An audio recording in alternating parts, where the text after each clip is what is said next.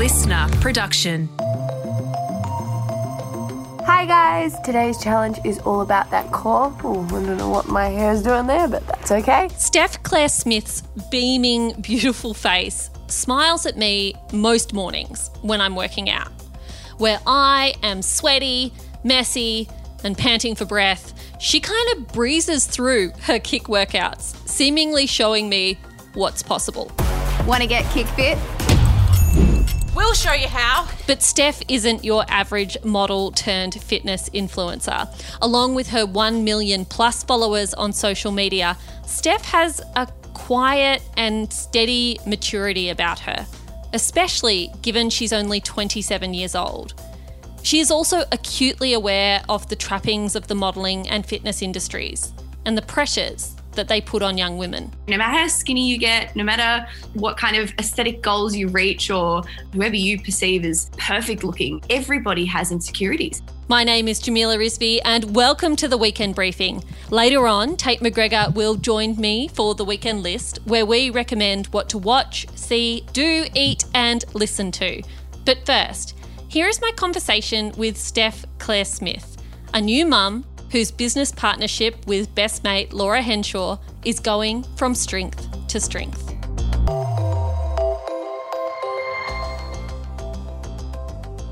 Steph, welcome to the weekend briefing. I am so thrilled to have you. Now, you are a relatively new mum. Congratulations.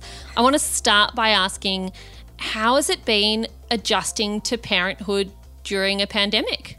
I've got to say, and this isn't just to, you know, toot your horn or anything. I did say this when we had you on the kick pod as well, but your book, The Motherhood, truly did get me ready for being a new mum. Good. I'm so glad. no, it's been amazing. We've been really, really fortunate. Uh, Harvey's a very healthy, happy boy. Obviously, as we've had our own challenges with it, particularly being in lockdown and him not getting to see family and friends as much as we'd obviously hope in this time. But I think in a silver lining, I suppose to it all is that we do have so much downtime and alone time together as a family at home, um, which is also kind of nice in this time. So he's almost five months old. So I am a new mum, but it also, I can't remember life without him. yeah, they become very uh, normal. I remember thinking it was probably around five months after my son was born, like, what did I used to do? With yeah. my time? Like, what did I used to do with a whole weekend stretching out in front of me when I didn't have someone to look after. Yeah. There's moments where we put him down for a nap and Josh might have to go out and run an errand. And, you know, I realize, oh, I, I can't just go for a walk if I wanted to right now because no. I can't leave him alone. like, obviously, um, little things like that. It's, um, it's interesting. It's like when you first got your driver's license as a teen and suddenly you had this freedom it's like that's now it's reversed yeah you don't have yeah. that freedom anymore as a community we we rightly focus so much on new mums but becoming a father is also an enormous transition and i wanted to ask what you've noticed observing your partner becoming a mm. dad I'm super fortunate with Josh. He's extremely flexible with work, and so he's really hands on with Harvey. Um, he helps out a lot, and he is he's just the best. I, I, think he's such a great dad. He loves it and he, he hasn't really struggled much with it. It's mainly just lockdown, I think, in conjunction with being a new dad.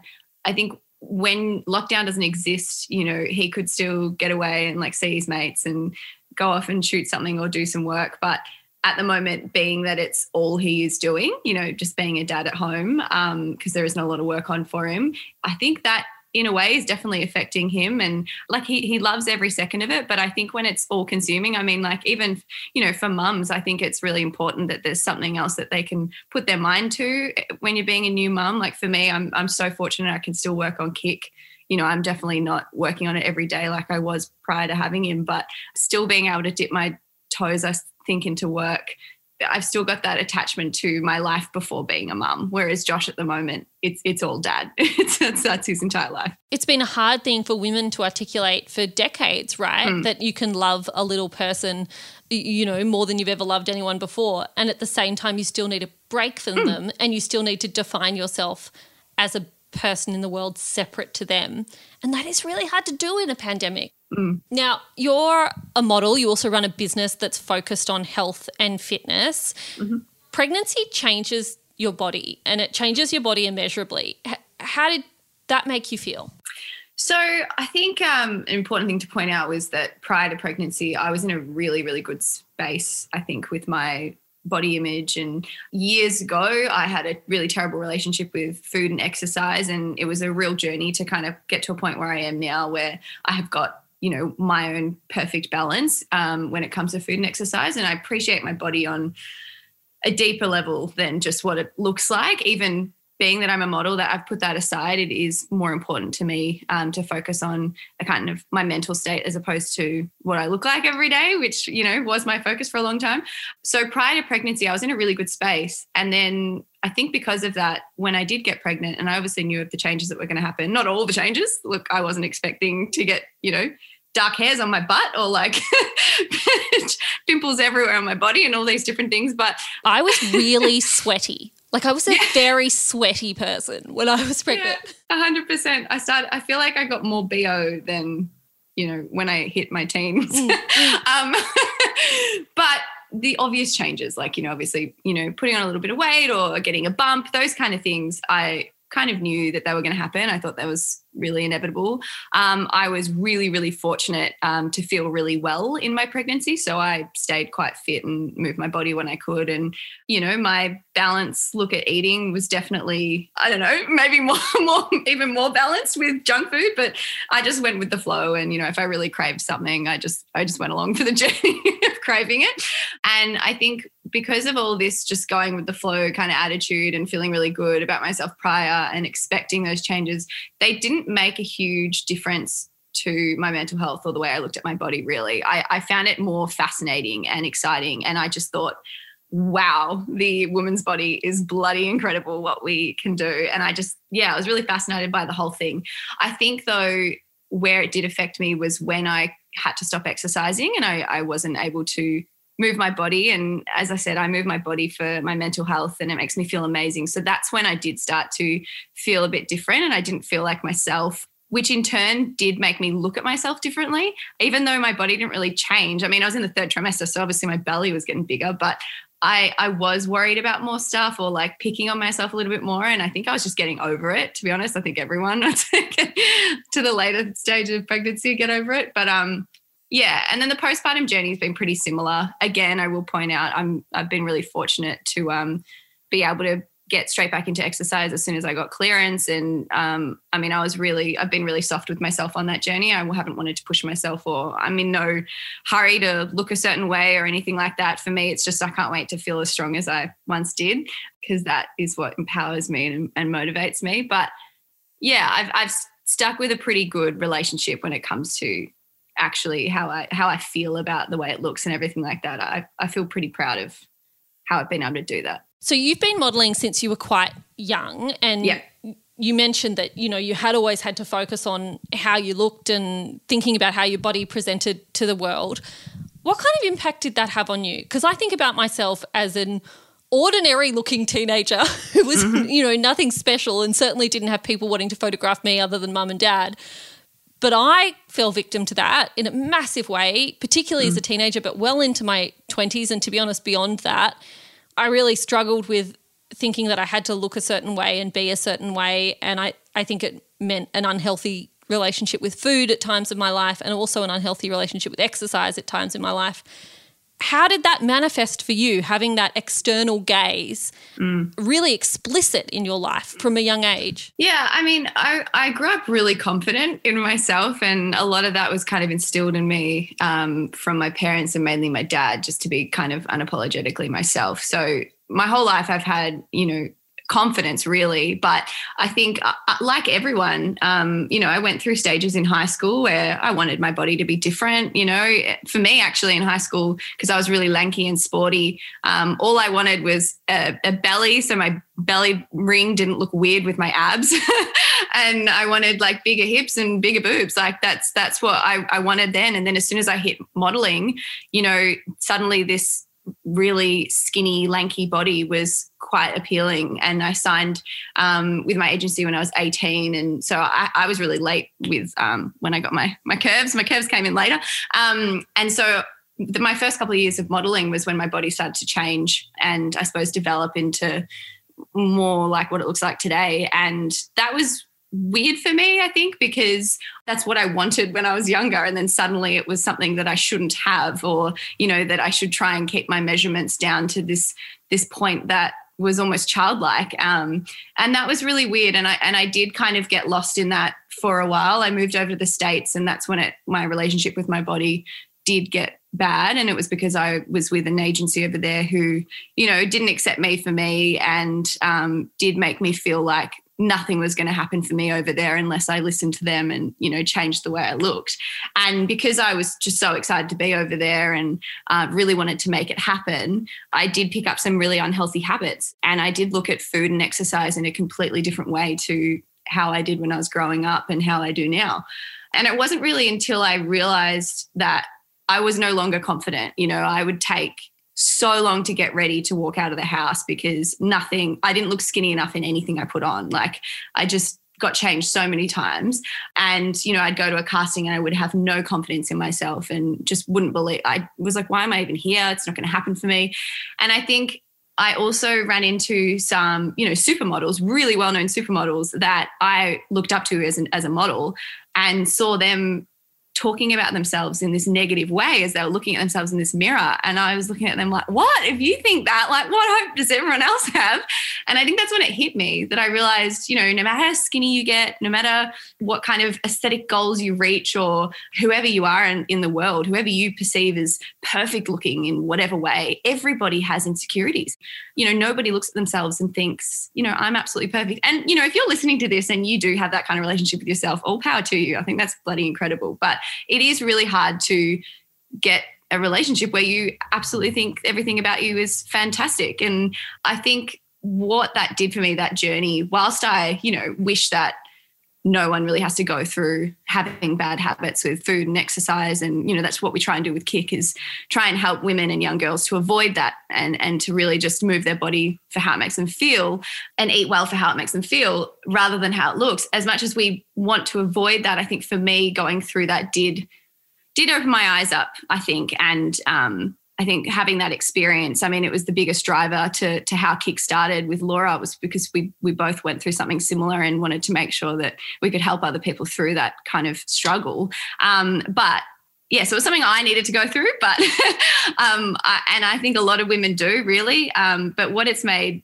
the difference it's made in me now is now when I have a healthy relationship with myself or i can you know eat food and not think twice about it um, or look in the mirror and say something positive as opposed to negative i realize how far i've come and i don't know i just feel it, it feels really really good I think that's an awesome story. And that idea of beauty standards being so exacting I think it's easy for those of us who don't have the kind of career you have to kind of point and say, well, she she would never be unhappy, mm. you mm. know. Uh, whereas, to be honest, we're all victims of this patriarchal idea of what mm-hmm. is feminine, what is beautiful, and mm-hmm. it hits everyone, uh, mm-hmm. regardless of how you actually look. I remember years ago, um, over a decade ago, being in India, where my family are from, and this was before Western beauty standards had fully been embraced in India like they are now. Mm. Um, and I remember going over and my family being so excited and telling me how beautiful I was because I was so fair skinned mm-hmm. and I was so chubby.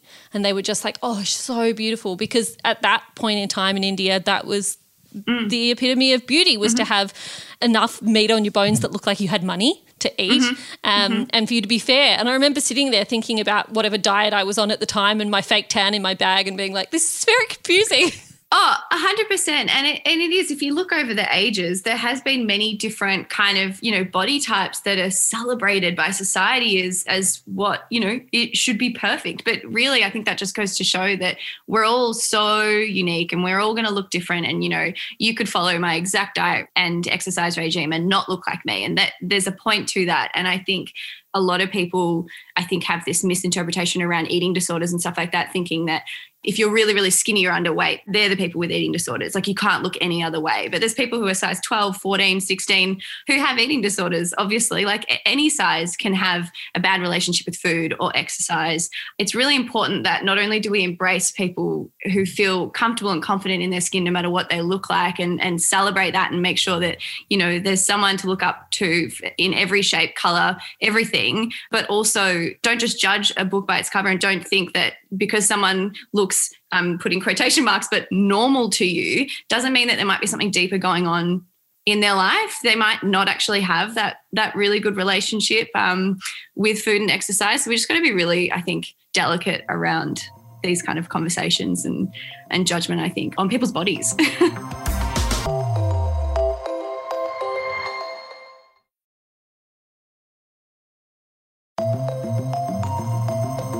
Tell me about Keep It Cleaner. Tell me about the aha moment when you and Laura realized this was something you wanted to do.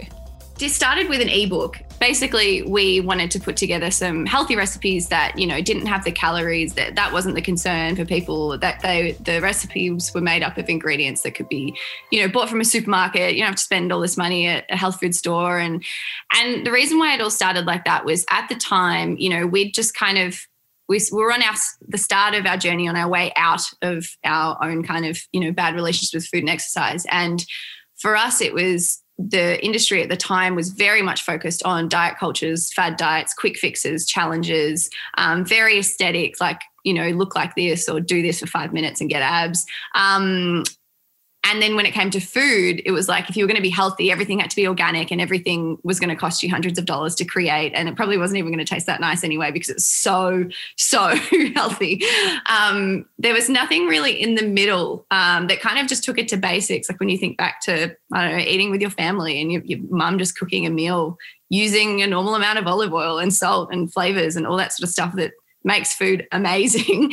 So we just kind of took it back to basics. And I think why it resonated with a lot of people was it made healthy living look sustainable and accessible. Yeah. Um, and that's all we've tried to do, even with the app and everything that we keep putting in there. It's all about just making sure there's something for everyone because everybody's idea of healthy living looks different. Like everyone's balance is different. Some people like to work out six to seven days a week, others it's twice a week, others it's just walking. And then when it comes to food, you know, I like to have chocolate literally every single day, but it's because in my life, I've gone through a stage where when I cut things like that out, it just turns into binge eating at, at, some point and I and I just don't have any control. And so I've learned how to have balance and manage that. It's just healthy living doesn't have to be hard. That's and that's the underlining message really. I think that's an awesome message. Kick is now one of the fastest growing fitness subscriber sites in the country, which is just incredible.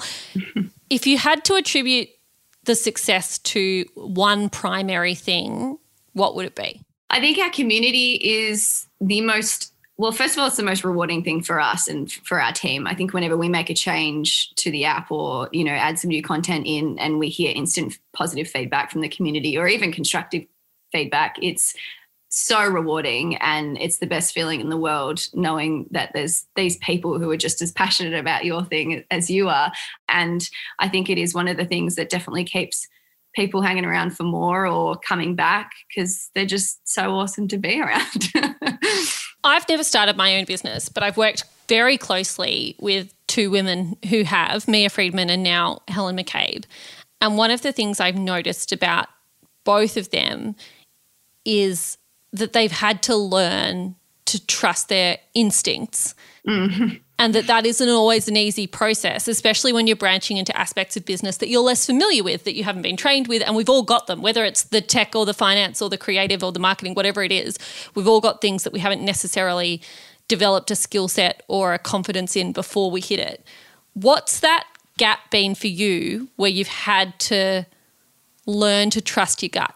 I mean, it's something Laura and I still find ourselves re- reminding ourselves of because we haven't always done that. And, you know, I think now moving forward, I feel like we've had way too many times where it's kind of hit us and we've been like, okay, next time we really need to just trust our gut. Like we're usually always on the same page as well. So it's been funny when we look back at decisions we've made or paths we've gone down when we both revisit it, we're like, we actually both did question this. Like, why did we, why did we go down it? Um, and it's not to say that you know we have major regrets because we don't. Um, it's that classic, you know, lesson.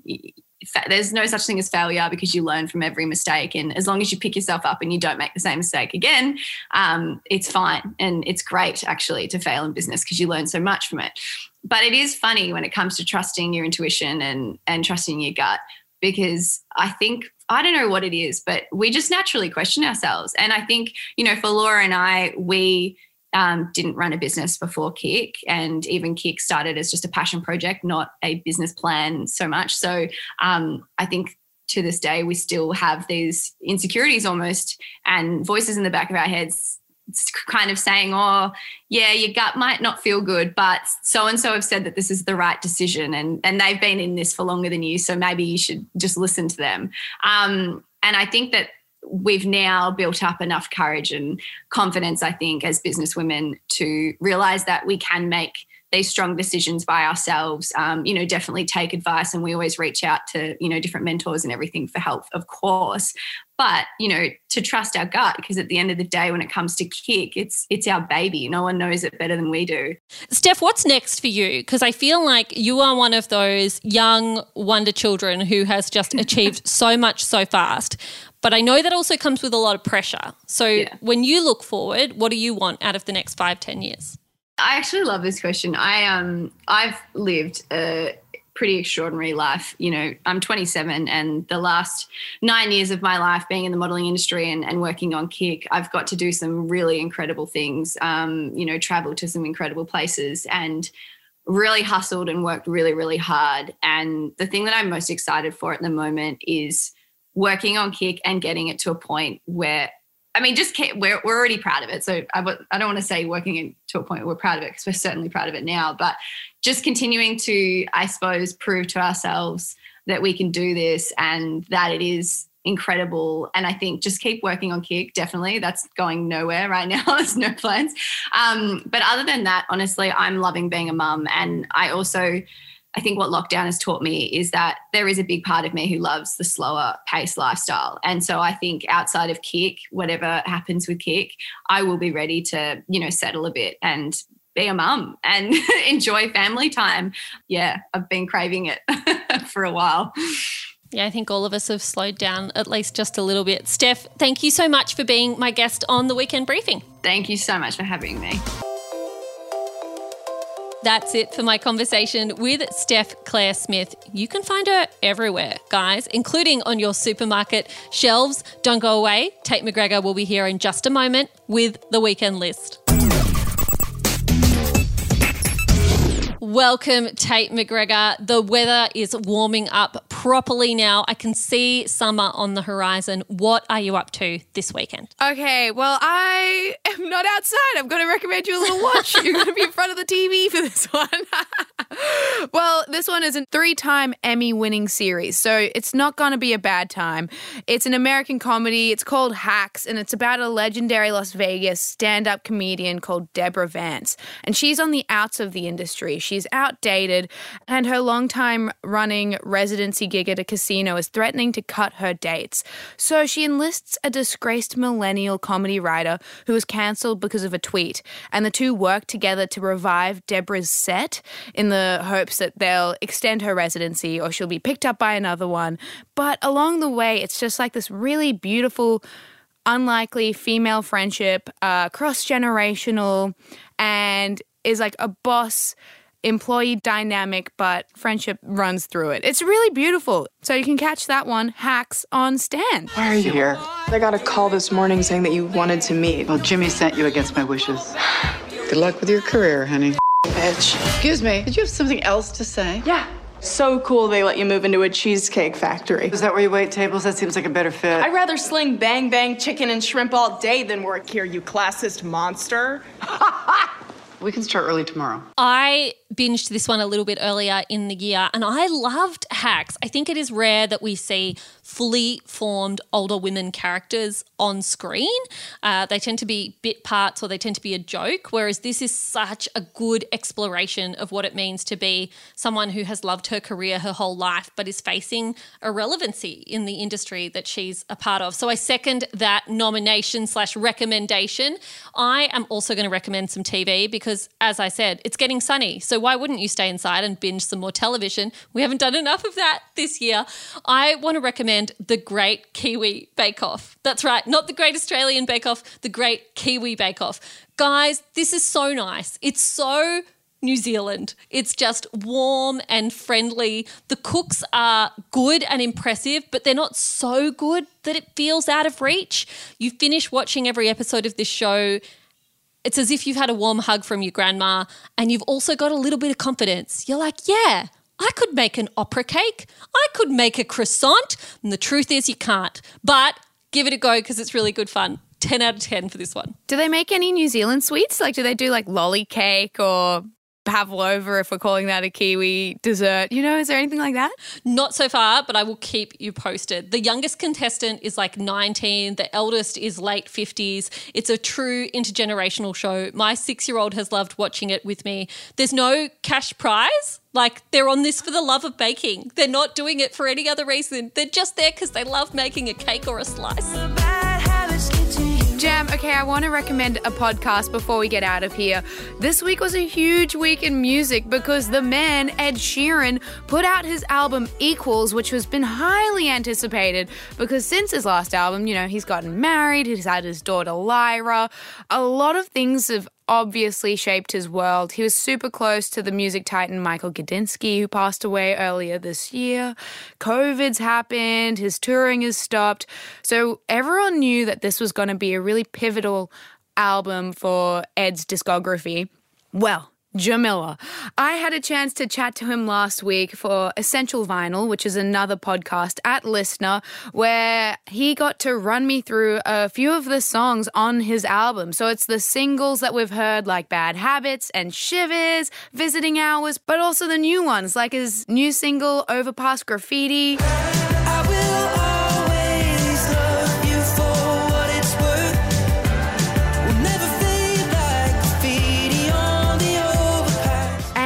He also talked about his favorite, as well as his family and his love for vinyl. One, there's no skips. You put it on and you listen to it. Also, there's so much in what is on side A and what is on side B. So Equals was actually made specifically for vinyl. Equals originally was 17 tracks. And then when I uh, gave it into the label, they said, this is going to have to be a double vinyl. And I went, oh, well, that's no good. How do I make it a single vinyl? And they said, chop three songs off. So I had to be brutal and just chop three songs that I loved. So essentially, Ed hosts this entire special dedicated to his new album Equals. So if you want to immerse yourself in some great music, some even better storytelling, and know the reason behind the songs, go check out the Essential Vinyl special with Ed Sheeran only on LiSTNR. I think you're really going to get a thing or two out of it. And look at us integrating with the rest of the podcast because I am about to recommend a recipe from Keep It Cleaner, which is Steph Claire Smith and Laura Henshaw's app. They have this great recipe on there, and this doesn't sound very clean, you guys. Apparently, it is. Tastes not clean. It's called Chunky Chocolate Chip Peanut Butter Cookies. Why wouldn't you want to get amongst that?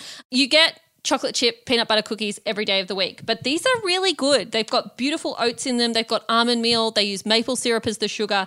I love baking. And usually, when you give me the clean version of a recipe, I kind of put my nose up at it because let's face it, sugar and butter make things taste better. But on this occasion, I reserve judgment. These are delicious. I'm bringing that along to my next picnic. ASAP. That is all we've got time for on the weekend briefing, everyone. We hope you have an absolutely beautiful Saturday and Sunday ahead of you. If you want to make sure that you never miss an episode of the weekend briefing, or indeed the weekday briefing, Monday to Friday, then you should subscribe on the LiSTNR app, or you can follow us wherever you get your podcasts. While you're there, and I know we always ask this, but this week I want you to do it, okay? I want you to leave us a rating and a review because it does help other people find out about the briefing and the weekend briefing. And hey, I'd like to be more popular. Take care of yourselves. We will see you bright and early Monday morning where we will have the latest headlines straight to your headphones.